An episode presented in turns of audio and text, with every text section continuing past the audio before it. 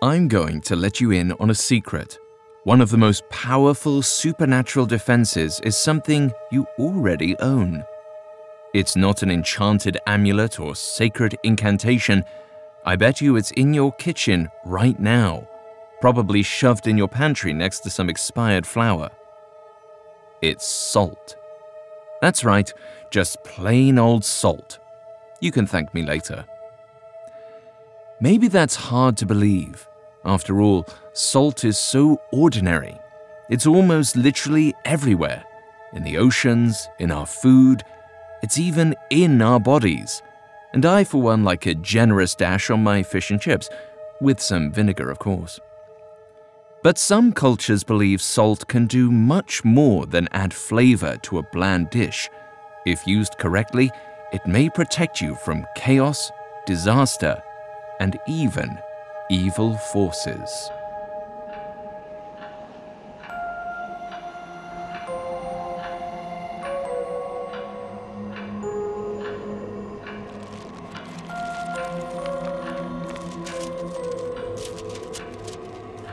Hi everyone.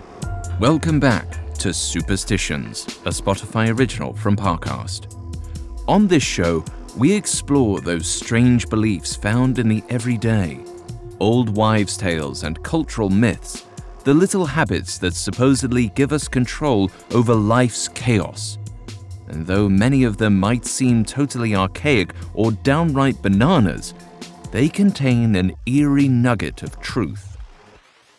Today's superstition has found a certain revival in New Age mysticism. You can buy all kinds of exotic salts at metaphysical shops that claim to have special cleansing abilities. They're said to act as a sort of bad vibe filter, absorbing negative energy and leaving your space free and clear of any lingering bad aura. But long before Himalayan salt lamps were going for $25.99 on Amazon, the belief that salt has supernatural powers existed for centuries. So if it's been around for so long, there must be some truth to it, right? That's up to you to decide. But I'm going to tell you a story that may help you make up your mind. It's one that came to me from across the East River of New York City about to move to a Brooklyn apartment that needed much more than just an energy cleanse. It needed to be purged of actual spirits. You can find episodes of Superstitions and all other originals from Parcast for free on Spotify. Coming up, the supernatural power of kosher salt. There's a new class of blockbuster drugs, drugs like Ozempic they're changing bodies. And all of a sudden, just the weight starts falling off. Fortunes. It just got too expensive. They're just bank breakers. And industries. There was a lot of excitement, there was a lot of skepticism. The impact of these drugs from business to health is just beginning. From the journal, Trillion Dollar Shot. Find it in the journal feed wherever you get your podcasts. It feels like we're all being told to go on this diet, take that supplement. Ozempic will give you depression, but you know what'll cure that? Weed. Or you could try to balance your hormones. At Science Versus, we're like, what the f is going on? Forget the crap online and listen to Science Versus. Just the facts. Oh, and a bunch of stupid jokes. What is a ghost's favorite fruit? Blueberries. That's Science VS. New season out on Spotify soon. And now, our tale begins. Ruth climbs the handful of brick steps to the building, a cardboard box clutched in her arms. She squinted up toward the summer sun and took in the vision of her new home. The red brick, the zigzagging fire escapes that made their way up to intricate stone molding. It was just so New York she felt like she was looking at the facade of a movie set. Almost a dozen floors up, she saw a small, pale face peering out at her a dark haired little boy. Ruth shifted the weight of the box onto her hip and waved. But the kid didn't move. He didn't even smile. He just stared. Ruth shrugged it off. She didn't blame him. stranger danger and all that, she dropped her gaze to the apartment intercom and searched the dozens of names on the directory Wilson, Boroff, Lee, Gonzalez. Finally, her eyes landed on her own Altman and Keller, apartment 9F. Bingo. She jammed her finger on the buzzer. Ruth stepped into the tiny tiled entryway and made her way up the stairwell. By the third floor, her nine story walk up apartment was starting to seem less romantic. Six flights of stairs later, she reached apartment 9F, huffing and puffing. She knocked, and the door flew open. Ruthie! Ruth noticed her college friend seemed to have traded her Connecticut wasp vibes for something more bohemian. Chloe pulled Ruth into a hug, wrapping her silk kimono draped arms around her. I can't believe you're here! Come in! Ruth stepped inside and looked around. The late afternoon sun was shining through tall, old fashioned windows and spilling onto the worn wood floor at Ruth's feet. She breathed in the scent of old wood and dust. It felt, strangely, like coming home. She turned to Chloe. This is even more perfect than I'd imagined. Chloe clasped her hands together. You're like me. You're like a space with a story. None of this new high rise business. This place has good vibes. Ruth's phone rang, cutting Chloe off. Dang, sorry, Chloe. It's my grandma. Ruth put the phone to her ear. Hi, Bubby, I'm sorry I forgot to call. But before she could finish her apology, her grandma was already on a tear. Ruthie, I've been worried sick about you. Your mother tells me you're in Brooklyn. You know how hard your Zadie worked to get our family out of a tenement in Brooklyn, and now you go back and pay Meshuggah rent for the same cramped apartments. Ruth tried to explain that her new job was right across the bridge, plus, she was going back to their roots. Wasn't it kind of cool that Ruth was in the same place her grandmother had been at the same age? But her grandmother only sighed. It's not the same, Bubala. I have bad memories in Brooklyn. Can I tell you a true story? Ruth knew where this was going. She walked down the hallway looking for her bedroom as Bubby launched into the familiar tale. My brother Nathan was the baby of the family. My mother had her hands full already, so he became my pet, and I loved him so. But Nathan was a little mazik, always into some mischief. He loved to play hide and seek. I could never find him until he jumped out to scare me. But one day, he never did. Ruth knew the rest of the story by memory. Everyone in her family did, but she didn't have the heart to interrupt her grandma.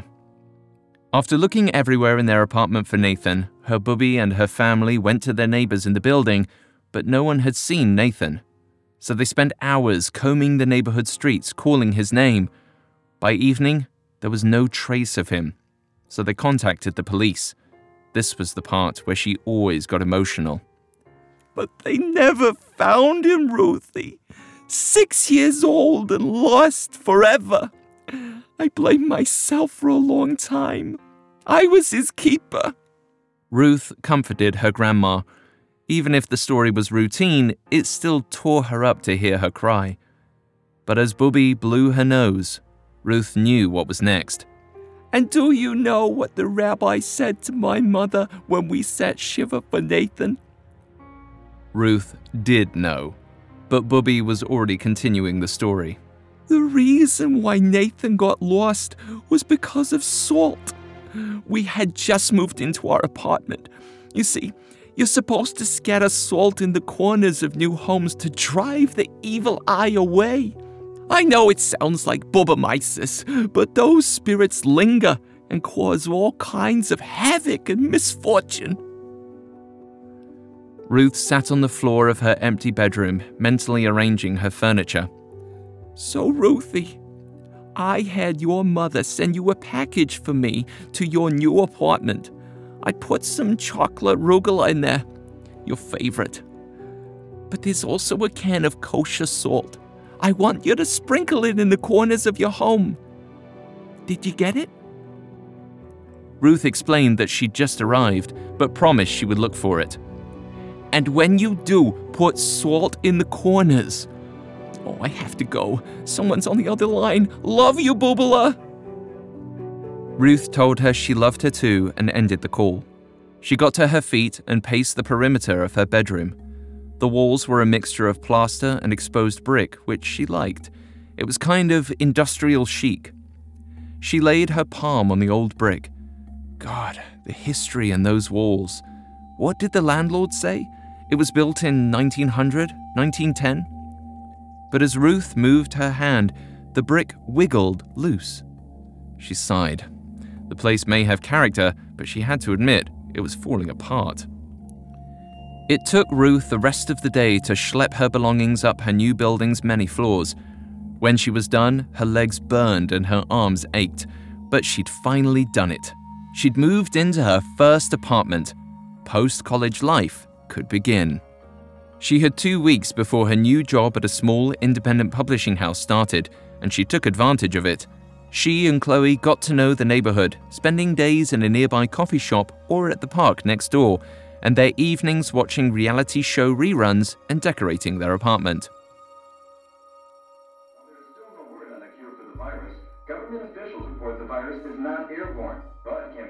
Chloe was on the couch, a joint in one hand and her phone in the other, swiping away at dating app matches while Ruth hung string lights around the living room. She was balanced on a dining room chair, draping lights over the top of a bookshelf, when something glittered in the corner of her eye. She looked closer, then froze. On the very top of the bookshelf was a pair of sapphire earrings. They were a bat mitzvah gift from her grandma. They were too fancy for her taste, so she almost never wore them, instead, tucking them away in a jewelry box on her dresser. And yet, here they were, three rooms over. Ruth turned to Chloe, suspicious. She asked her if she had borrowed her earrings. Chloe looked up from her phone, blew a long stream of smoke from her mouth, and told Ruth she had no idea what she was talking about. Ruth felt her face get hot. Everyone had warned her about rooming with friends, but this was just weird. Chloe's family was loaded. She had plenty of her own fancy jewelry, and yet she had the gall to take hers and lie about it? She tried again. Listen, I'm not mad. You know you can borrow my stuff. I just need you to ask first and not leave it in random places. Chloe clicked off the TV and turned to Ruth, her voice sharp. I told you I didn't. Why would I go digging through your stuff, take them, and then leave them on top of the highest point in the apartment? It makes no sense. With that, Chloe turned back to her phone, leaving Ruth gritting her teeth. She was about to spike back a biting comment when she heard something. A distinct scurrying sound almost sent her tumbling off the dining room chair. Ruth clutched the bookshelf for support, her eyes darting across the room. Oh my god, did you hear that? Chloe sat unfazed, her gaze still trained on her phone. We probably have rats, Welcome to New York. A sudden crash came from the room next door. This time, both girls jumped to their feet. Chloe looked at Ruth, terrified. The sound had come from her bedroom. They grabbed each other's hands and made their way slowly down the hall and pushed open the door.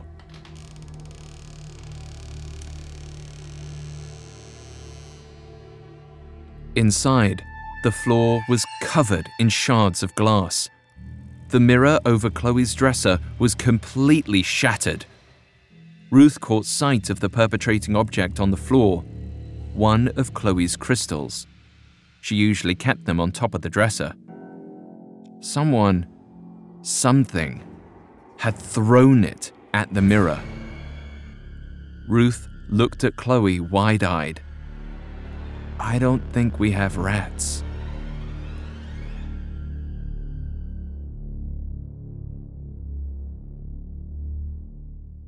Coming up, Ruth and Chloe tried to tame their poltergeist with a dash of sodium chloride.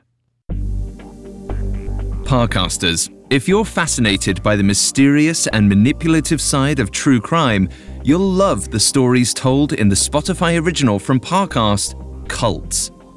Every Tuesday, step inside the minds of those who led and followed the most controversial, radical, and sometimes deadly organizations in history. Go beyond the headlines and discover the foundation behind notorious cults like Jim Jones and People's Temple, the Rajneesh movement, NXIVM, and more. Each episode of Cults is full of illuminating details of their improbable origins and sinister intentions. Doomsday predictions, religious beliefs, extraterrestrial orders. Find out what really happens inside a cult. Follow the Parcast series Cults free on Spotify or wherever you get your podcasts. New episodes air weekly every Tuesday. Now, back to the story.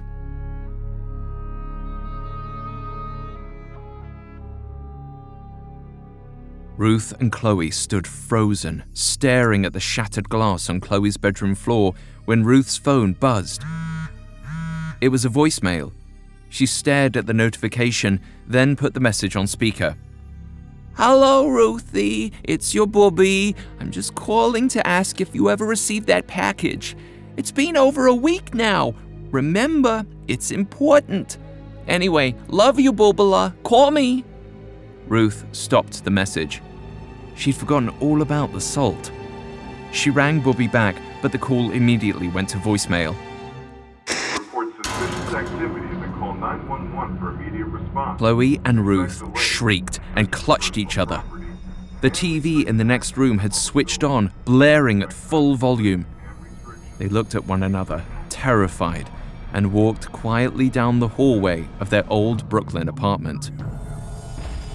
As they reached the living room, they watched as the television played the same reality cooking show they had been watching just minutes before. Then, the channel flipped. Then again. And again. The TV flashed from talk shows to sitcoms to game shows, switching faster and faster. Oh my god, Ruth! Make it stop! Chloe shrieked. Ruth snatched up the remote from the couch and hit the power button. Chloe stood still, eyes still on the black TV screen. When she spoke next, her voice was shaking. First the earrings, then the mirror. There's someone here messing with us. I think we should call the police. Ruth shook her head. No, we have to call my grandma. Chloe looked at her bewildered. What are you talking about? We need cops, not your 80 year old grandmother in St. Louis. Ruth turned to her, serious. Believe me, Chloe, it's going to sound absolutely psychotic, but I think I know what's happening, and cops aren't going to help. She began to tell Chloe her family's tradition with salt, how in the old country, sprinkling of salt in the corners of rooms kept evil spirits at bay. She paused, waiting for her friend to laugh. Instead, Chloe looked at her, eyes wide. Ruth, is your grandma a witch? Ruth didn't even know how to reply. She was a seamstress? As soon as the words left her lips, the phone rang. It was Bubby, as if summoned. She was worried sick. She hadn't heard from Ruth in weeks, and of course, she asked if Ruth received her package. Ruth said she hadn't. The salt never arrived. Then she told her about the strange mishaps in their new apartment. Her grandmother's voice suddenly got lower, more serious. She asked her if she had any salt in the house. Ruth paused. Not really. We don't really cook. I think we have some salt and vinegar chips. Ruth looked down the hall just in time to see Chloe exit her room, a smoking bundle of sage in her hand. But Chloe is burning some sage right now. Ruth heard a sigh on the other end. Tell your Shiksa friend to stop the Mishigas and listen to me. you need to go to your nearest bodega and get salt, preferably kosher. In that moment, the light bulb above their heads burst. Chloe and Ruth flew down their nine flights of stairs faster than they ever had and went to the bodega on the corner of Penn Street. There, they filled their arms with every container of kosher salt on the shelves. They shoved a dozen cans onto the checkout counter, breathless and sweaty. The cashier looked at the girls suspicious. Ruth smiled back, innocent, and threw in a pack of gum. They rushed back home and followed Bubby's directions to a T, running around, pouring salt in every corner they could think of. Ruth covered her room, the bathroom, and the kitchen. Chloe did the hallway, her room, and the living room. As they did, the thing in their apartment made its displeasure known. The light fixtures in the entire apartment flashed on and off, plunging the rooms into darkness every other second. Twenty minutes later, it figured out Chloe's record player. Lights were flashing, music was blaring. Chloe and Ruth ran around in a panic, salt flying everywhere. By midnight, they were done, and somehow it worked. Everything the lights, the music suddenly stopped. The girls stood frozen in the living room. Ruth wiped her sweaty face, leaving a streak of salt across her forehead, and burst out laughing. Meanwhile, Chloe took her last pinch of salt and threw it over her shoulder. Ruth looked at her skeptically. That's only if you spill it, you dummy. Chloe shrugged. Have you seen this place? Ruth looked around. She was right. The entire apartment was covered. Too scared to sleep in their respective beds, the girls camped out in the living room, pouring a ring of salt around them for good measure. It was something they saw in Hocus Pocus once. Then, finally, they went to sleep. Ruth woke up to the morning sun streaming into the living room. She shielded her eyes and rolled over on her side, desperate to go back to sleep.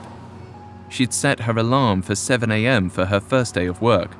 New job jitters must have woken her up before her alarm. But then she heard a faint jingle below the racket of the garbage trucks outside. Her phone. She bolted upright and tossed aside blankets and pillows, but her phone was nowhere. Her eyes shot over to the oven clock. It was 8:15. Ruth bolted to her bedroom to change, but as she walked inside, she saw it. There, Sitting in the very corner of the room was her phone, lying face down, covered in salt.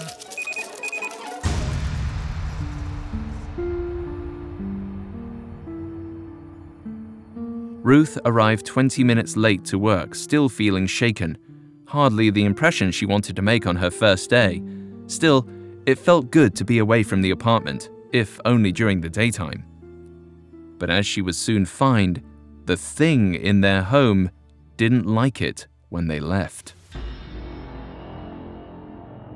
That night, when Ruth came home, the apartment was a mess. Books had been thrown about, and clothes were pulled out of their drawers and scattered around the house. It was as if it had had a tantrum. And as the days passed, it only grew bolder. It liked to spook them slamming doors suddenly in the rooms they were in, or turning on the shower. It was exhausting, but the things seemed to thrive on their attention. And yet, Ruthie didn't tell Bubby. She ignored her grandmother's calls and voicemails, afraid of what she might say, that maybe it was beyond help. They'd done everything she had instructed, and still it lingered and rampaged. But on the third week, after circling herself with salt before bed, Ruth woke up to something that changed her mind. Clumsily traced in the ring of salt was her name, Ruthie. She'd had enough.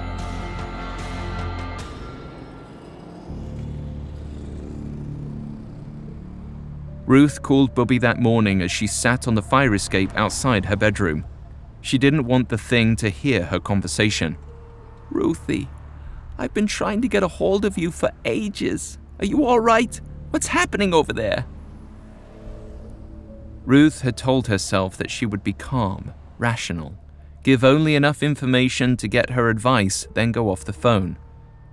But as she heard Bubby's familiar voice on the other end, she began to cry. She explained everything that happened the slamming doors, her name in the salt. The thing was petulant and insistent. Her grandmother paused. Hmm. And you're sure you've covered every corner? Ruth sighed, frustrated. We've gone through and redone the entire apartment a hundred times now. The place is practically a salt flat. Maybe salt isn't enough. Maybe I need an exorcist. Her grandmother cackled. now, don't go Catholic on me, Bubala. If salt isn't enough, maybe you need to listen to it. It's clearly trying to get your attention. But that was exactly what Ruth feared that it wanted her. And how was she supposed to know that it didn't want to do her harm? You're right, Bubby said. You don't know. And there are some bad things lingering out there in Brooklyn. Believe me, I know. They took my Nathan. But some, some are just lost out there, waiting for help, for you to find them. As they got off the phone, Ruth stared down at the street below, stalling. She didn't want to go inside. But as she sat there on the fire escape, she saw something she hadn't noticed before. In front of her was the row of windows to her bedroom. Just beyond them, a small section of the brick facade jutted out toward the street. And yet, she knew that section of her bedroom wall was perfectly flat. Ruth froze. They had missed a corner. She climbed back through the bedroom window and rushed to the wall. There, on the ground, traced in salt in the same clumsy writing, were more words Come find me. Ruth's heart pounded in her ears as she pressed her hand to the brick. It wiggled, just like it did all those weeks before. She gripped the edges with the fingertips of both hands and pulled. Slowly, carefully, the brick came out. Ruth cried Chloe's name, and her roommate came running in. Chloe looked at her with the brick in her hand, then left. A second later, she came back with a hammer. The two dismantled the facade, hammering and pulling brick by brick. As they reached the end, the room was hazy with red dust, and standing before them was another wall with faded yellow wallpaper and decorative wooden panels. Ruth smoothed her hands against the surface, then she knocked on each one. On the third panel, her knocks sounded thin and hollow. There was something on the other side. Ruth took the hammer and began prying the panel. Then it opened. It was too dark to see inside, but the girls coughed at the stench. It smelled simultaneously of dry dust and damp rot. Ruth flipped on her phone flashlight and pointed it into the darkness. The space inside was cramped and tiny, but deep. And as she shined her light into its depths, the beam illuminated something pale and smooth at the back of the crawl space. Ruth's blood ran cold. It was a child's skull. She dropped her phone and burst into tears.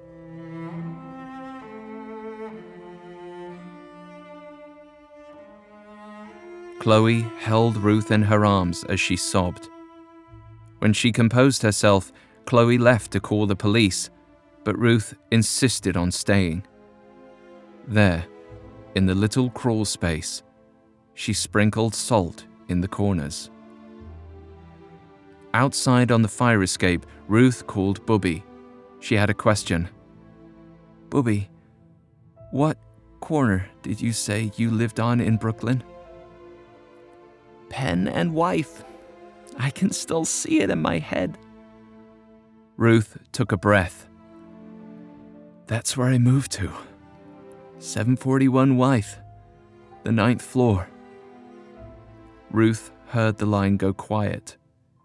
She continued gently. Bubby, I found Nathan. He's not lost anymore.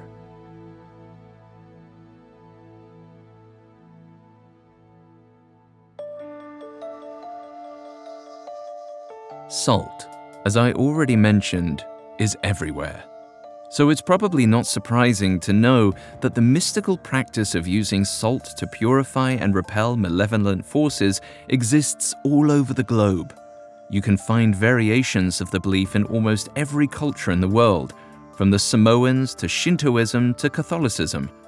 In Catholicism, for instance, salt is a key ingredient of holy water and even used by priests during exorcisms. And according to Jewish mysticism, salt should be sprinkled in the corners of previously empty homes to drive out mischievous beings that dwell in its crevices and bring chaos to the new occupants' lives. So, regardless of culture or religion, you may be catching on to a common theme. That's right, it's evil spirits, ones that like to stick around. Many cultures harbor the belief that energy and experience, both good and bad, get trapped in the spaces where they occur. Hence why the idea of a haunted house is so ubiquitous. So we must help usher the disgruntled spirits out with a polite sprinkling of sodium chloride. But why salt? Why something so incredibly ordinary? For one, Salt has an actual tangible reputation for driving out unwanted creatures, spiders and slugs to be specific. But perhaps salt is the key for all powerful supernatural cleansing for the same reason we have superstitions at all. It's obtainable, and thus gives us a sense of control in an often chaotic world when all goes wrong and our own fate seems so outside of our reach, it's comforting to know that a defense against life's tragedies is just a cabinet away. So whether you're repelling demons of a dark past or daddy longlegs, remember, don't go light on the salt.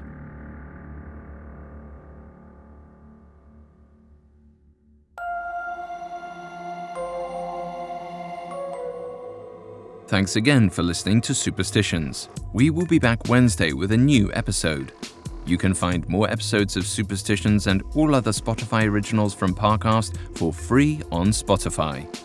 Until next time, be wary of the things you cannot explain.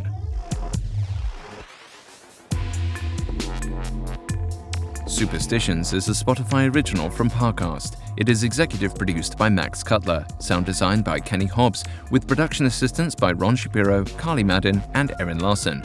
This episode of Superstitions was written by Alex Garland, with writing assistance by Andrew Kelleher, fact checking by Bennett Logan, and research by Adriana Gomez and Mickey Taylor.